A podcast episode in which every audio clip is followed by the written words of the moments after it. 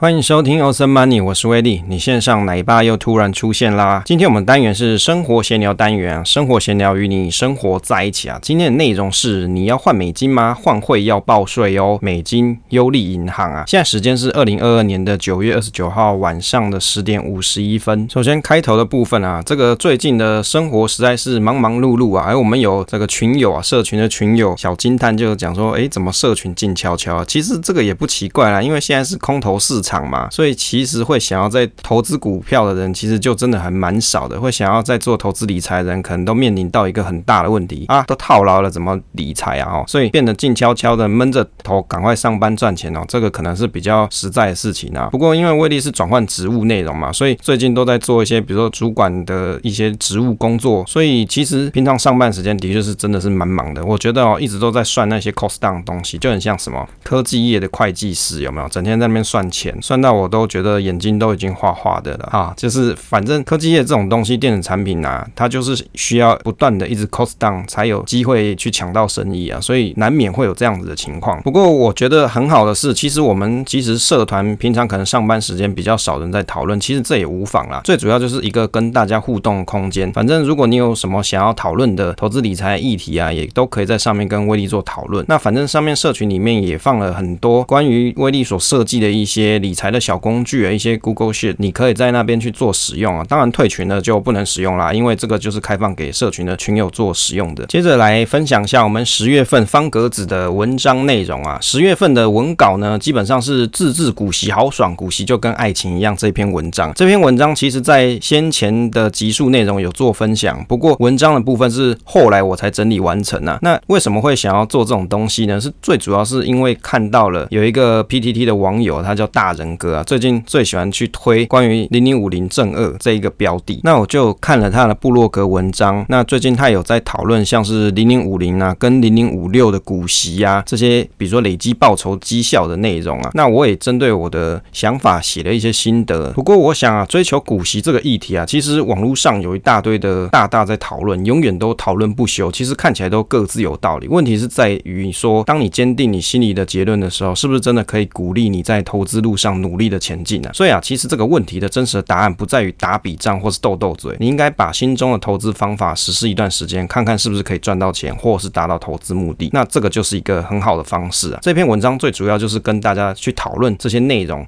当然里面呢也附了一些文稿的图片。那如果你有听过这一集的节目内容的话，你希望看到文稿的图片的话，那你可以再来看这篇文章。接着我们电子书的部分啊，小白猫学好投资，击破各关卡，带你揭开投资世界的这本电子书啊，这个进度到底到哪里呢？我真的很怕像那个附件一样烂尾啊，所以就很认真的想说再抽时间出来把它完成。虽然说其实这个里面的内容大部分都是威利过去所写的文章，但是你要把它有组织性的把它串在一起，其实是需要花脑力跟研究，要怎么去写才适合给小白猫去看。那这一次 update 内容有什么呢？是关于被动跟主动投资的这一系列的文章。那我把这些文章的内容把它串接在一起，比较有系统性的跟大家去分享到底什么是被动投资，到底是什么是主动投资。那如果被动投资这么好，那为什么这世界上有这么多主动投资的基金公司呢？那关于这些议题啊，其实在过去啊，哦，因为我们节目已经到第十一季了，其实在过去的集数内容就有跟大家不断的在分享。我相信啊，其实投资没有好坏的方式，最主要是那个东西是不是适合你。所以如果你对被动投资、主动投资是什么，以及被动投资、主动投资网络上的一些大战啊、比战啊，或是讨论，论你很有兴趣。另外，关于像被动跟主动投资的优缺点，那你懒得看过去的文稿，或者是不想听过去的 podcast 节目内容，那也没关系，你可以透过这个电子书的这三个章节，可以去了解一下这个内容。它是在我们第二章的二之八到二之十啊，总共是三个小节。那第二章的内容是什么？是小白猫逛大观园，投资工具好多怎么选？最主要里面就有介绍，像是基金是什么啊，ETF 是什么，指数投资又是什么？那在被动跟主动投资的下一个章节呢，会是介绍指数投资的一些心得以及纪律啦。那我相信小白猫看完这些内容的时候啊，你就会了解刘姥姥逛大观园，雾里看花，那你顿时都会发现茅塞顿开了，因为你都把精华都给他看完了，都了解清楚了。接着来讨论一下最近最夯的时事议题啊，诶，你要换美金吗？你是不是想要换美金啊？你会觉得说现在美金是不是越涨越高啊？是不是很心动，很想把亏损股票给它通通清掉，清掉，清掉，通通清掉不是脱掉，是清掉了，把你的股票都清掉，想要通通拿去买美金，因为美金现在一直在涨，而且好像还会继续涨，是不是很心动？在这个网络上就有一个网友就讲说啊，他自己排队去银行排队要换美金的时候，还遇到说有客人对着银行的柜台大吼说，他把股票钱都给他卖掉，就是把股票这些亏损的东西都把它清掉了嘛，亏了六百多万了，要请行员帮他把这这些剩下的钱把它通通换成美金啊，他就看到说，哎，现在很多人就抢着要换美金，就觉得说是不是人多的地方就不要去啊？是不是人多的地方就会被割？那也有网友在预测说啊，应该可以预测到三十五块。这个如果现在是三十一点多块啊，这个是甜甜价，你要赶快去买。那也有网友认为说，其实你换美金只会小赚，如果你没有一定的本金，要赚大钱很难呐。哦，这个等一下威力跟大家分析一下到底为什么很难。那也有人讲说，其实买美金只是保护自己的资产不会变少，没想过大赚这件事情。有人想要买，就有人想要卖，结果呢，就又有一些人想说，现在是不是可以把美金换回来了？表示他自己在低档的时候有买了一些美元啊，感觉现在已经赚了一些，是不是给他卖掉花掉呢？就把这些钱换回来花掉，还是要继续定存呢？那就有很多网友就想说啊，其实你现在卖是卖的比较早一点啊，你可能可以等到三十四块、三十五块，甚至你可以等，比如说你赚了四十 percent 以上，你再来卖。所以你看哦，同样一件事，美元美元在对台币这件事，它是一直涨嘛，那就会有两派意见。有的人他可能买的早，就觉得说现在是不是应应该要出场获利了结？那有人就讲说，哦，我现在看市场这么行情这么不好，那美元可是它是一直涨的，我是不是应该转换我的标的，跑去把股票卖掉，然后拿去买美元呢？你看就会有两派的想法。那大家你觉得你是不是想要现在去买美元呢？还是你想说啊，算了，现在已经涨很高了，就不要去买呢？其实关于这个美元跟台股加权指数的观察，威力在七月十二号的时候啊，有跟大家做分享，在 FB 上了，应该在 Podcast 的节目内容也有跟大家带过，也有跟大家讲过。但是因为这个分享哦，理论上它是一个图表，我是用 Google Sheet 所画的加权指数点数跟美元对台币价格的一个曲线。那这个曲线呢，如果你只是把价格啊，比如说美元对台币的价格以及加权指数的点数，你把它画出来，其实很不好看得出趋势啊。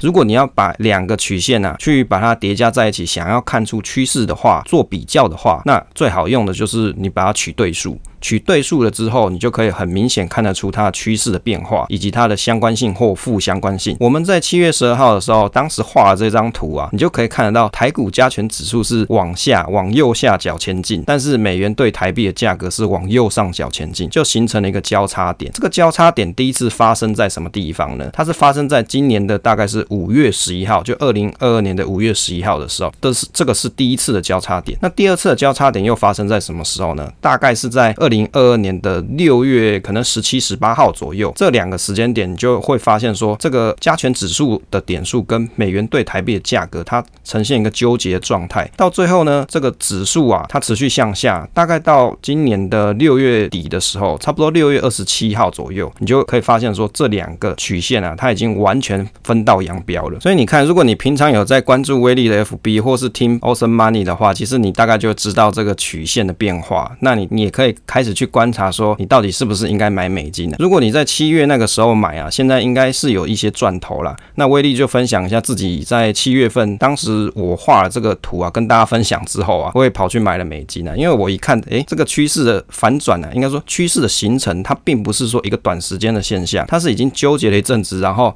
开始展开两两个曲线开始分道扬镳的情况。所以我在今年的二零二二年七月七号的时候，我就把它买了一些美金。当时我是换了一万块的美金啦，那那个汇率呢，大概是二十九点八六元，所以换算成现在大概是赚了六点六 percent 啊。理论上，如果我现在把它卖掉，应该是可以赚六点六 percent。你去看哦，如果你从七月份到现在九月份的时候啊，如果你看台湾的加权指数的变化，以及如果你去观察一些个股的变化，你要赚六点六 percent 啊，其实很难呢。大部分的标的都在跌，连加权指数啊也跌了很多，到今年已经跌了二十到三十 percent 啊，将近快要三十 percent 的一个表现。所以你就会想说，那我到底现在这个阶段还要不要买美元呢？威力分享一下自己的想法啦。我个人是认为，现在美元它继续涨的一个动力来源是来自于美国的联准会啊，它希望要打消通膨预期嘛，所以就持续的在做一些升息的动作，或者是它要做缩表动作来降低市场上的货币。那这样子的一个情况底下，你就会发现说，新兴市场的钱都涌入到美国去，就像台湾的外资啊，一天到晚在卖股票，卖完了就汇回去美国。那像韩国也是呀，像香港也是啊，大部分这些新兴国家市场啊，都很容易受到美金霸权的影响，就会发现说，美元指数涨的时候啊，这些亚洲市场的股市啊，都是跌得七荤八素的。那现在这个状况到底什么时候会解除呢？最主要还是在于说，这个通膨的预期可以有效的被控制的时候，那美金对新兴市场的压力就不会这么沉重了。所以，如果你真的要讲说，有些网友他去看三十四块、三十五块，这个也不奇怪。但是重点是什么时间点会发生，还是它根本就不会发生？因为通常你要做一些升息的动作之后，你要去观察通膨预期是不是会被打消啊？可能你都要等个一个季度甚至两个季度来做观察。但是你看美国联准会它持续的暴力升息啊，似乎很怕这个通膨一直都给它压不下来，所以就它就持续的一直升。那你就会发现说，大家的钱钱又流过去，那这些亚洲国家的这些市场啊，都不是很好的表现。不过就威利的角度来认为，那你如果要持有美金，大概有几种情况。我们先来想一下，说到底为什么要持有美金嘛？那你持有美金之后有哪些去处？说实在的，你换了美金，假设你今天没有要去美国出差，或者是你去其他国家出差，你换了这个美金，说实在对你来说也不是很好用啦，因为你还是存在银行里面。所以绝大部分的人他换了美金之后，他有几个去处。第一个呢，就放优利活存，就像现在有一些银行，它有一些优惠，比如说是活息的优惠。那另外呢，你也可以放定存，它也有一些比较高利息的这种美金定存，你也可以去存。再来就是有些人会去买美元保单，那还有一些人呢，他可能会去做副委托买股票。那再来还有一些人会汇去国外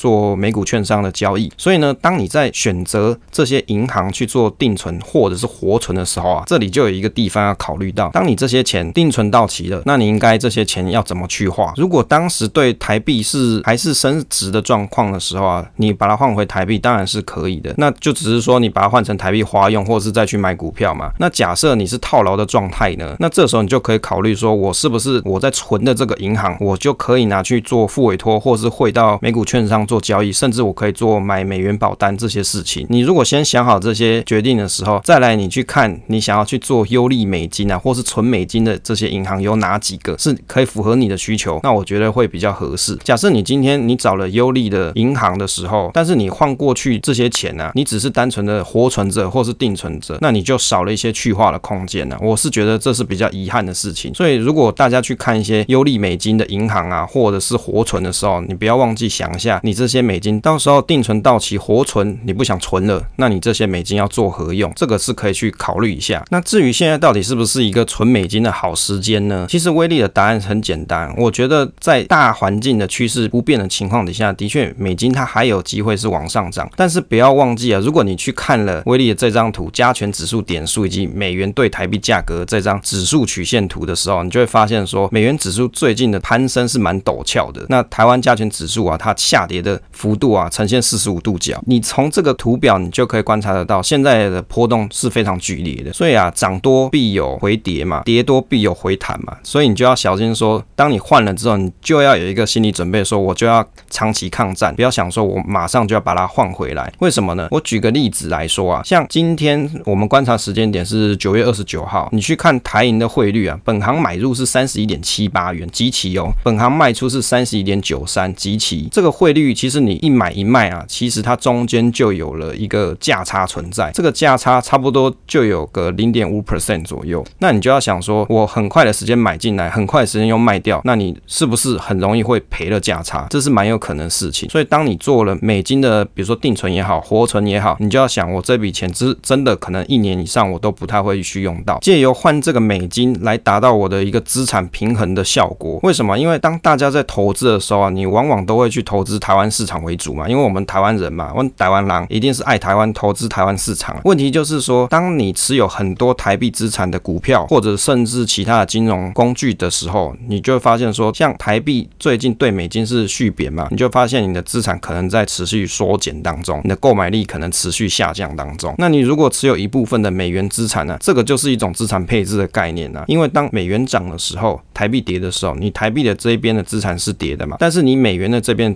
的资产啊，它是涨的。例如说，你去做最简单的美元定存嘛，它的风险性可能相对较少，比起买股票来说相对较少，但是你就很简单的达到一个平衡的效果。就像刚刚威利给大家举例的，我在七月份买的啊，只是一万块的美金，那这个美金它就有一个六点六 percent 的一个涨幅，就是放在那里也没什么动啦。那我还有一些美元的定存，不过我定存时间比较早，那个时候我是用永丰的定存，大概是一点九 percent，现在可能都已经超过了，现在定存可能差不多都有两趴三趴以上。所以从这一点，我有发现说啊，如果我要做美元定存的话，我可能一次的单笔啊，不要存太多的金额，这样我就可以分很多笔。因为解定存的时候，它肯定会有一些损失在嘛，就是你可能会损掉一些利息啊。所以当如果你有多笔的时候啊，就是比如说我可能一万块先存一次，那下一个一万块再存一次，那我可能在这一路上我都是有着不错的利率，或者是你在定存的时候，你就干脆去选机动利率啦。我记得我当时选的时候，它是固定利率，我也不知道为什么永丰它当时是这个样子。好，接着来跟大家 go through 一下啊，介绍一下最近有什么银行的一些优惠啦。像台湾银行啊，它有什么优惠呢？美元的优存的战争它已经加入进来了，是在今年的九月二十三号开始推出新的美元优存方案。那有临柜跟网络最高九个月以上至一年，有三点五八八 percent 以及三点五零八的利息啊。其实台湾银行最近它的一些活动，我觉得还蛮好的。虽然这个银行是真的是是有点古板啦，他也很少找人家帮他业配什么的，所以我也不是帮他业配啦。我最近也把这个台银的数位银行的账号给他开好了。现在呢，在台湾银行存十万块的活存呢，台币的部分是一点七 percent 的利息，就是一年的活存利息有一点七 percent，是不是比现在邮局那些都来得好啊？所以我也汇了十万块过去台银，只是真的是有点麻烦。就像上次好像有跟大家分享过的，因为你在台湾银行去开数位户的时候，我当时是用我的实体的账户去认证这个数位户，只是因为我后来买房子搬家了，所以我实体账户的户籍地址啊没改到，所以呢，我在认证数位账户的时候，跟我身份证上的这个地址是不合的，所以我就没办法审核通过这个数位账户。于是我又请了假跑去台湾银行把我的户籍地址改正确之后，网络银行才成功。接着我就想要在网络银行把我实体账户里面的钱转到数位账户去，就发现说，结果这两个其实它不互通，你必须在实体账户的账号里面去设非约定转账到数位账户里面，但是这个动作你还是要透过金融卡在读卡机上面去做设定才可以做，虽然有点麻烦，最后还是把这个一点七 percent 是有方案把它弄成功。那他最近推出了这个美元优利战局啊，这个利息我觉得三点多 percent 也不错，我有考虑是不是也要来参加一下。那其他有哪些银行呢？像是台湾银行十月三十一号前，如果你是新的存款户，新户有享美元定存最高七趴的年利率，旧户也有有六个月期的三点一 percent。其实你去看美元定存啊，它有比较长的时间，也有比较短。例如说长是一年嘛，短可能是有六个月、三个月。那你如果你对局势的变化并没有这么把握的朋友，那你可以选短一点的时间，比如说我选三个月的，或是六个月的，那我就有机会可以到期之后，我再用新的利率再去存你的美金了。那像第一银行呢，它是个人网银三千美元以上，你如果你乘坐三个月、六个月、九个月，你就享有年息二点六、二点九以及三 percent。那中信银其实也有，那永丰银也有，不过我觉得永丰银呢，